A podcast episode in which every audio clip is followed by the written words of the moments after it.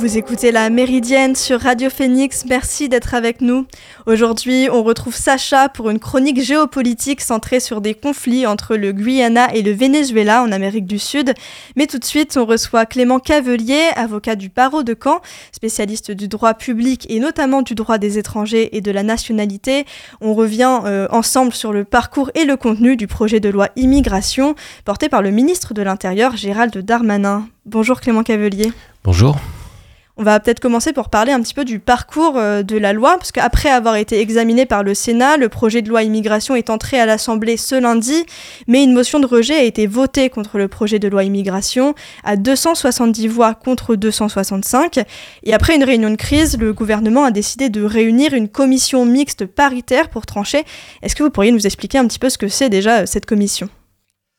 Alors si j'ai bien compris, puisque moi je ne suis pas un grand spécialiste euh, de, de ces questions-là, mais... Euh... C'est, on réunit euh, des députés et des sénateurs et ils doivent se mettre d'accord sur le projet de loi. Euh, mais l'histoire de ce projet de loi, il est quand même très ancien. Euh, ça fait plus d'un an qu'il est en discussion. Le Sénat s'en est emparé, il, a, il y a une discussion. Euh, le Sénat avait pris le projet du gouvernement et en a sorti, euh, on va dire, euh, un projet beaucoup plus dur, euh, plus, plus drastique. Et euh, à la suite de ça, euh, l'Assemblée nationale a voté cette euh, motion de rejet. Le gouvernement avait deux possibilités, soit abandonner le projet, soit le passer, en, on va dire, dans le cadre d'une commission mixte paritaire, ou alors le quarante-neuf trois. Apparemment, le quarante-neuf trois semble être exclu pour l'instant. Et le, le risque, c'est peut-être que la loi soit même durcie par rapport à ce qu'elle était euh, au moment où elle a été rejetée par l'Assemblée, puisque c'est, c'est, elle pourrait se rapprocher de la version du Sénat qui était quand même bien plus dure. Alors moi, c'est ce que je crains. Euh, je, j'ai l'impression que c'est quand même pas un super bon calcul politique. Parce que là, le projet qu'on a en discussion, c'est quand même le projet du Sénat, qui est un projet assez dur, beaucoup plus dur que celui que, que, que l'on a vu du gouvernement. Et donc, euh, comme la commission mixte paritaire, c'est la droite qui est majoritaire, on risque d'avoir un projet euh, bien, euh, qui serait à peu près conforme à, à celui euh, du Sénat. Mais euh, là, il faut qu'ils se mettent d'accord. Donc pour l'instant, non, c'est pas grand-chose. Le ministre de l'Intérieur, donc Gérald Darmanin, il, il a expliqué aujourd'hui qu'il espérait l'adoption du texte d'ici mardi soir. Est-ce que vous savez un peu ce qui pourrait se passer une fois les négociations terminées par, dans cette commission ? Alors là, je ne suis pas devin, euh, encore une fois. Moi, je, moi j'attends, hein, j'attends ce projet, mes clients l'attendent aussi. Alors, euh, on n'attend pas forcément les mesures défavorables, mais plutôt les mesures favorables, comme sur les métiers en tension, si vous voulez, on pourra en reparler tout à l'heure. Mais il euh, y a des mesures qui, qui sont attendues pour des, des, des régularisations. Après, il y a quand même beaucoup de choses dans ce projet qui sont assez contestables et dans leur application, ça va quand même poser quelques, quelques difficultés à mon avis. Et on peut tout à fait commencer justement par parler de, du, du contenu de, de cette loi. Euh, et on parle souvent d'ailleurs de l'A M E, donc euh, sa suppression ou non. Donc l'A M E, c'est l'aide médicale de l'État, une aide médicale pour les ressortissants et ressortissantes étrangers et étrangères en situation irrégulière en France, hors Mayotte, qui résident en France donc depuis trois mois. Euh, est-ce que pour vous, c'est une mesure assez dangereuse de, de supprimer cette A M E ? Ah oui, c'est, c'est une mesure dangereuse, mais euh, surtout pour euh, la santé publique. Puisque les conséquences que ça va avoir, c'est que les, les gens vont tarder pour aller chez le médecin et euh, leur maladie va s'aggraver. Ils vont être plus contagieux et donc euh, au final, euh, ils vont quand même bénéficier de cette aide médicale d'État puisqu'il y a une aide médicale d'urgence pour les personnes qui sont euh, limite, euh, qui, qui pourraient décéder. Donc il, à mon avis, c'est très dangereux cette mesure et puis surtout, elle ne sert pas à grand-chose. Euh, déjà, il faut, faut savoir que plus de la moitié des personnes qui pourraient bénéficier de cette aide médicale d'État ne la demandent pas. Euh, c'est pas, je pense pas que ce soit une mesure qui coûte très très cher aux finances publiques. Je pense que les finances publiques pourraient s'en sortir. Et puis surtout, euh, on pense qu'en supprimant l'aide médicale d'État, on va empêcher les gens de venir en France. Les gens ne viennent pas en France pour euh, l'aide médicale d'État. Ils viennent en France pour euh, plein de raisons, mais pas pour bénéficier de l'A M E. Et finalement, en termes de prix pour l'État, si les maladies sont plus graves, elles risquent de coûter aussi plus cher. J'imagine que c'est pas un calcul... Euh... Tout à fait. Je pense que pour la santé publique, c'est désastreux. Et d'ailleurs, tous les médecins le, le disent. Alors pour les finances publiques, je ne suis pas certain qu'on en fasse une grande économie. Je pense que c'est plus une mesure, une mesure d'affichage. Euh, alors, c'est une mesure qui n'était pas dans le projet initial du gouvernement, mais qui a été passée en force par le Sénat dans le cadre d'un cavalier législatif, c'est-à-dire que ça n'avait rien à voir avec la loi. Et donc, c'est pas certain que ça soit validé par le Conseil constitutionnel. Donc là aussi, encore une fois, on est sur beaucoup de, de com par rapport à cette mesure-là. Et un autre point qui est beaucoup évoqué, dont on entend parler pas mal dans les médias, c'est la légalisation facilitée des exilés qui exercent un métier dit en tension, c'est ce dont vous parliez tout à l'heure. C'est quel genre de métiers qui sont concernés ? Alors ça, c'est, c'est la grande mesure phare euh, qui, qui, moi, me plaît bien sur le principe, euh, qui est une mesure d'ailleurs qui est déjà adoptée dans d'autres pays, dans, chez nos voisins européens. Et euh, alors la définition du métier en tension, euh, ça aussi c'est très compliqué parce qu'il y a un arrêté qui date de très longtemps qui définit les métiers en tension, ça dépend des régions. Là, euh, ce qu'il y a, c'est qu'on ne sait pas ce que c'est qu'un métier en tension. Donc c'est pour ça que là aussi ça peut être de la com en disant on va régulariser des gens qui sont en métier en tension, dans un métier en tension. Et par exemple la restauration est un domaine en tension, mais n'est pas considéré par rapport à un arrêté qui fixe la liste des métiers en tension comme un métier en tension. Donc là aussi, euh, il faut, faut faire très attention. Euh, et le gouvernement et le Sénat n'ont jamais dit quelle était la liste des métiers en tension, sachant qu'il y a beaucoup de domaines d'activité. Je pense au B T P, je pense à la restauration, je pense à, aux aides euh, aux personnes, les, les femmes qui, qui aident par exemple les, les personnes âgées, ou les hommes aussi. Euh, tout ça, euh, bien, ce sont des métiers en tension où il y a des difficultés pour embaucher. Mais ce sont des métiers plutôt pénibles en, en règle générale quand même. Qui sont des métiers pénibles, que, alors ça aussi c'est une réalité, que beaucoup de Français ne veulent plus faire, et euh, qui sont euh, occupés en grande majorité par des personnes de nationalité étrangère, euh, dont certaines aujourd'hui sont en situation irrégulière. C'est-à-dire que vous avez en France, ça c'est une réalité, des personnes qui ont des contrats de travail, des bulletins de salaire, tout est, ils payent même des impôts, hein, certains, Euh, parce qu'ils dépassent le, le, le plafond, et euh, bah, ces personnes-là n'ont pas de titre de séjour. Et ça, euh, bah, ça c'est pas normal. C'est pas normal. Et quand on veut euh, lutter contre l'immigration irrégulière, c'est le but de, de ce projet de loi, eh bien déjà on pourrait régulariser ces personnes-là, euh, parce que ce sont des personnes qui euh, sont intégrées en France, qui travaillent, et qui euh, contribuent, on va dire, à, à, à la société française. Mais en effet, c'est une sorte d'immigration par un peu intérêt, en tout cas de régularisation par intérêt économique de la France. Alors c'est une loi, d'ailleurs toutes les lois en la matière sont des lois utilitaristes. On voit l'immigration comme quelque chose d'utile, qui doit être utile. Sauf qu'un un, un immigré n'a pas forcément à être utile. On, on peut le voir aussi une utilité d'une manière différente. Ça, la culture qu'il nous apporte peut être utile. Là, c'est vraiment une utilité économique. Dans la version du Sénat, on a aussi l'idée de, de fixer des quotas annuels d'immigration. Euh, est-ce que ce serait une loi qui pourrait être dangereuse, qui pourrait même peut-être privilégier euh, des migrants et migrantes venus de certains pays plus que d'autres ? Oui, alors là, si, c'est, c'est assez triste parce que c'est quand même euh, une mesure euh, de, de l'extrême droite depuis longtemps. Alors déjà, euh, Pasqua, il y a quelques années, en parlait de, de système de quotas. Euh, après, je ne sais pas comment ça peut être mis en place parce que imaginez euh, quelqu'un qui est marié et qui veut faire euh, venir son épouse et on lui dira bah non, on a donné trop de visas et donc euh, ton épouse ne peut pas venir. Bon, bah, dans cette hypothèse-là, je pense que si j'étais saisi de ce dossier, euh, bah, je, j'invoquerais par exemple des, des normes européennes comme l'article huit de la Convention européenne des droits de l'homme et euh, son épouse pourrait venir sur ce fondement-là et je pense que les quotas ne tiendraient pas. Et d'ailleurs, avec cette, cette loi, ce projet de loi, il serait bien plus compliqué d'obtenir des, naturalisa- des, des naturalisations, je vais y arriver, au-delà de, du fait d'arriver sur le territoire. Euh, une proposition du Sénat, c'est la suppression du droit de sol si les deux parents sont étrangers. On en parle depuis longtemps, notamment euh, à Mayotte. Euh, est-ce que vous pensez que c'est, c'est pareil, que c'est, c'est une loi qui serait viable ? Alors là aussi, c'est un clin d'œil qui est fait à l'électorat de l'extrême droite. Hein. Donc encore une fois, moi je, je pense que c'est plus une loi politique hein, et politicienne. Euh, et ça aussi, c'est un programme de l'extrême droite. C'est, c'est assez dommage que ça soit repris, sachant que je, je suis pas persuadé, encore une fois, que ça change grand-chose, parce que euh, on pourra, enfin, ces jeunes-là pourront bénéficier de la nationalité française sur euh, peut-être d'autres fondements. Et, euh, Et puis, euh, encore une fois, l'objectif de cette loi, c'est de lutter contre l'immigration irrégulière. Je ne vois pas en quoi euh, retirer le droit du sol, on lutte contre l'immigration irrégulière. Ce projet de loi, il utilise aussi des notions assez floues. Toujours dans la version remaniée du Sénat, on a une mesure qui prévoyait aussi donc, un, le retrait ou le refus d'un titre de séjour aux exilés s'ils ne respectaient pas les principes de la République. Donc on a tout, parlé tout à l'heure en off, vous disiez que c'est, c'est, c'était déjà le cas, mais que ce serait peut-être encore pire, encore plus important. C'est une notion qui est très floue. Qu'est-ce qui peut se cacher derrière ces, ces principes de la République ? Bon, alors, ces, ces principes sont, euh, sont définis par euh, des circulaires, des directives. C'est tous les principes de la, laïcité, de, d'égalité. En, en fait, notamment pour les demandes de naturalisation, c'est assez euh, bien établi. Les valeurs de la République française, bon, c'était déjà le cas dans les anciens textes.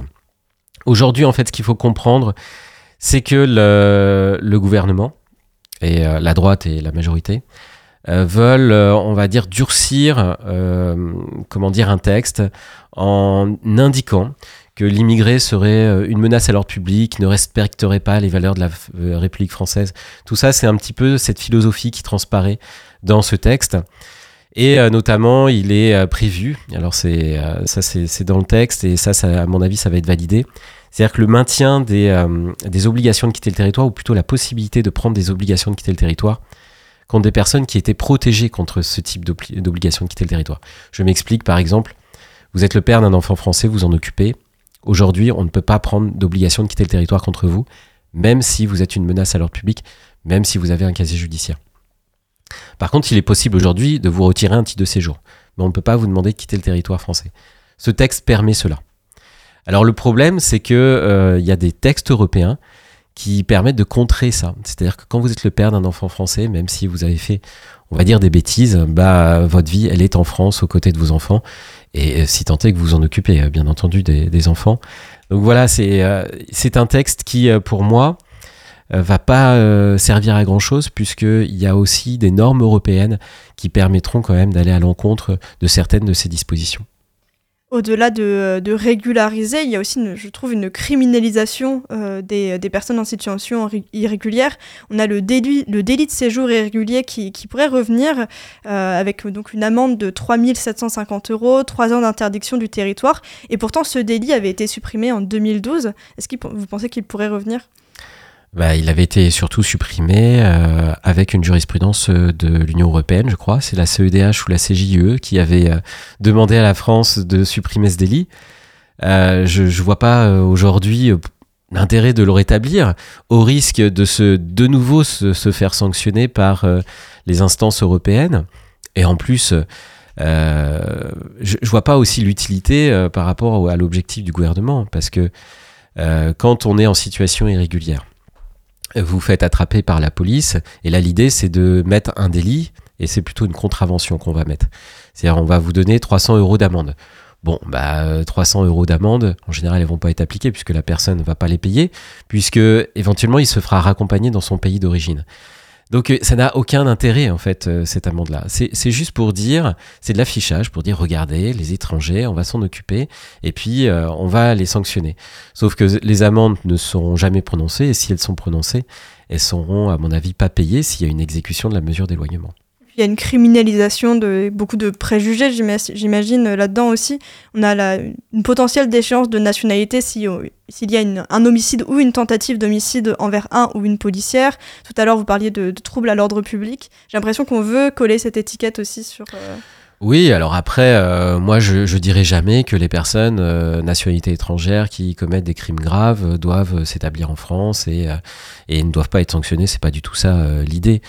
C'est juste de dire qu'il y a une proportion. Et la question de la menace à l'ordre public, elle n'est pas définie dans la loi.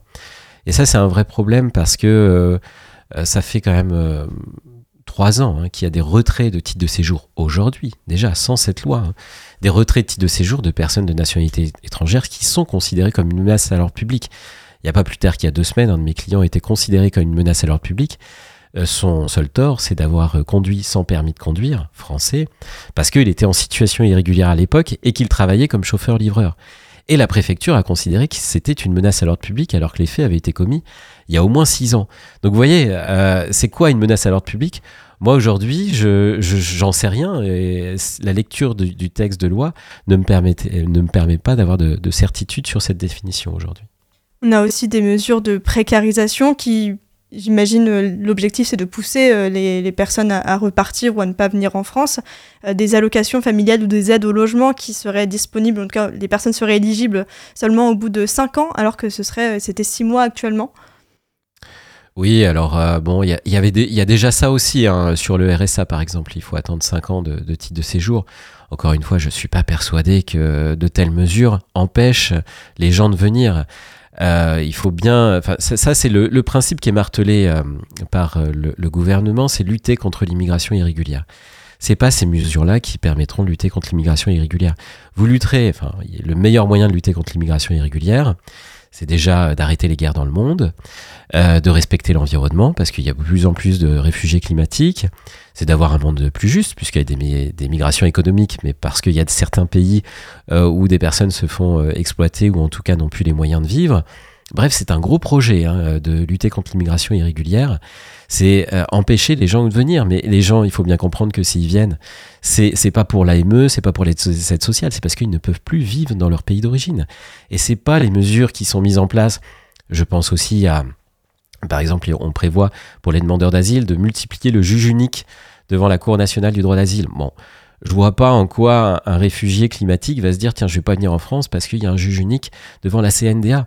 C'est, je, je pense que là, on se trompe vraiment de... de, de enfin, en tout cas, les, les mesures qui sont utilisées ne vont pas répondre à l'objectif du gouvernement, je pense. Et depuis tout à l'heure, finalement, vous parlez beaucoup soit via les lois européennes qui pourraient contrer les lois françaises, soit via cette potentielle inutilité, ou en tout cas qui ne répondrait pas aux objectifs. On a cette sensation que finalement, ce, ce projet de loi, il, ne, il n'aboutirait pas à... En tout cas, pas aux objectifs des gouvernements, du gouvernement. Non, il, il aboutirait à... Alors déjà, sur le métier en tension, c'est, ça peut être une bonne nouvelle. Ça permettrait de régulariser, si on arrive à définir les métiers en tension, à régulariser certaines personnes qui, à mon avis, le méritent. Sur les autres mesures, je ne suis pas persuadé que ça aboutisse à, à grand-chose.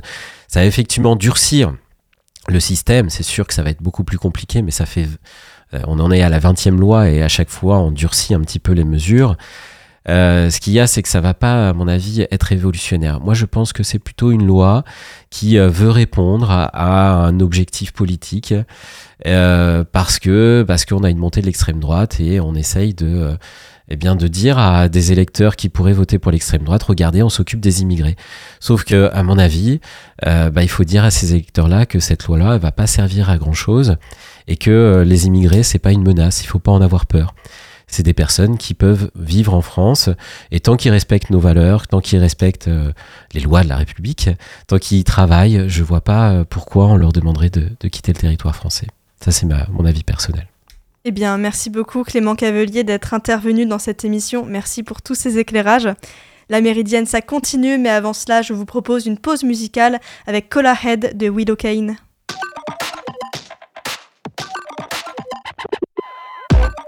We met in N Y C, he got the freshest style. Pretty party boy, he liked my accent and my vibe. I'm not the smartest girl, but something here's not right. It doesn't take a psychic to see something's on your mind. Tell me, have you got a secret lover? 'Cause you're spending all your money, I can see she keeps you up all night. Tell me, what she got that's so addictive? I don't care enough to fix this, I just need a little piece of mine.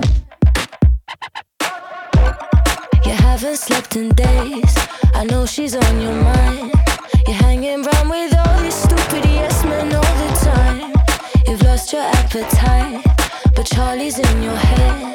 You play pretending God, you're just another Cola Head. Have you got a secret lover? 'Cause you're spending all your money, I can see she keeps you up all night. Tell me, what she got that's so addictive? I don't care enough to fix this, I just need a little piece of mine. I want you, you crave her, she's got you, my brother.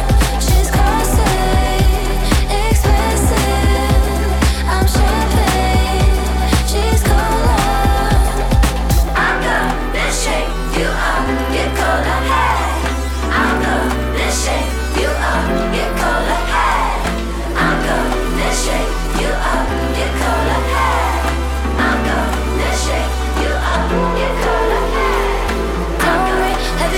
secret lover. I can say she keeps you up all night. Tell me when she got this so addicted. I just need a little piece of mine. I can be what you want. I can be what you need. I can be what you want. I can be what you need.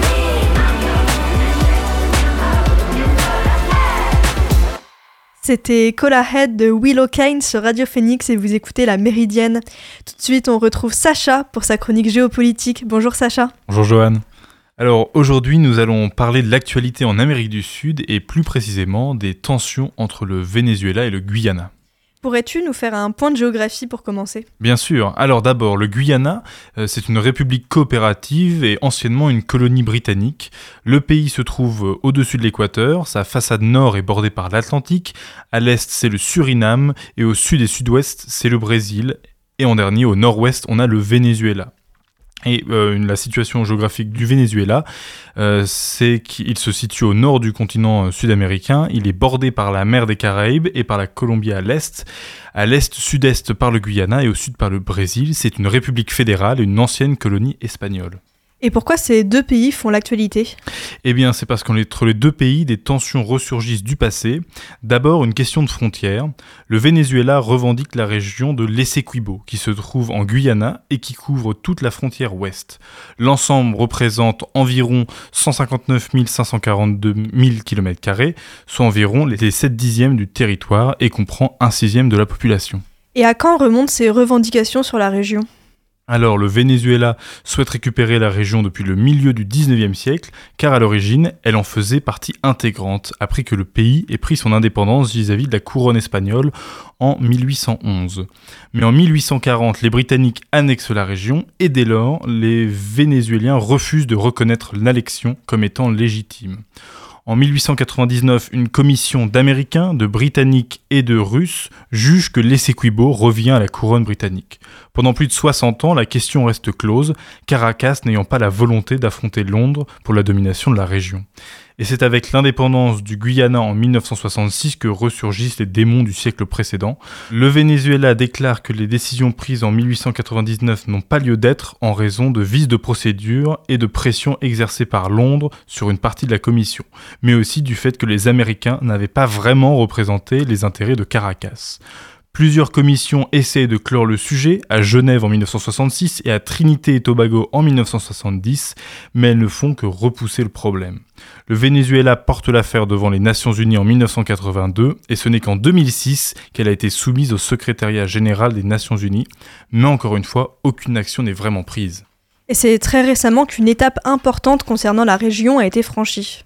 Tout à fait. Ce trois décembre, les résultats d'un référendum demandant aux Vénézuéliens s'ils sont d'accord pour ne pas reconnaître la compétence de la Cour internationale de justice et pour intégrer le territoire de l'Essequibo au Venezuela, au Venezuela tombe.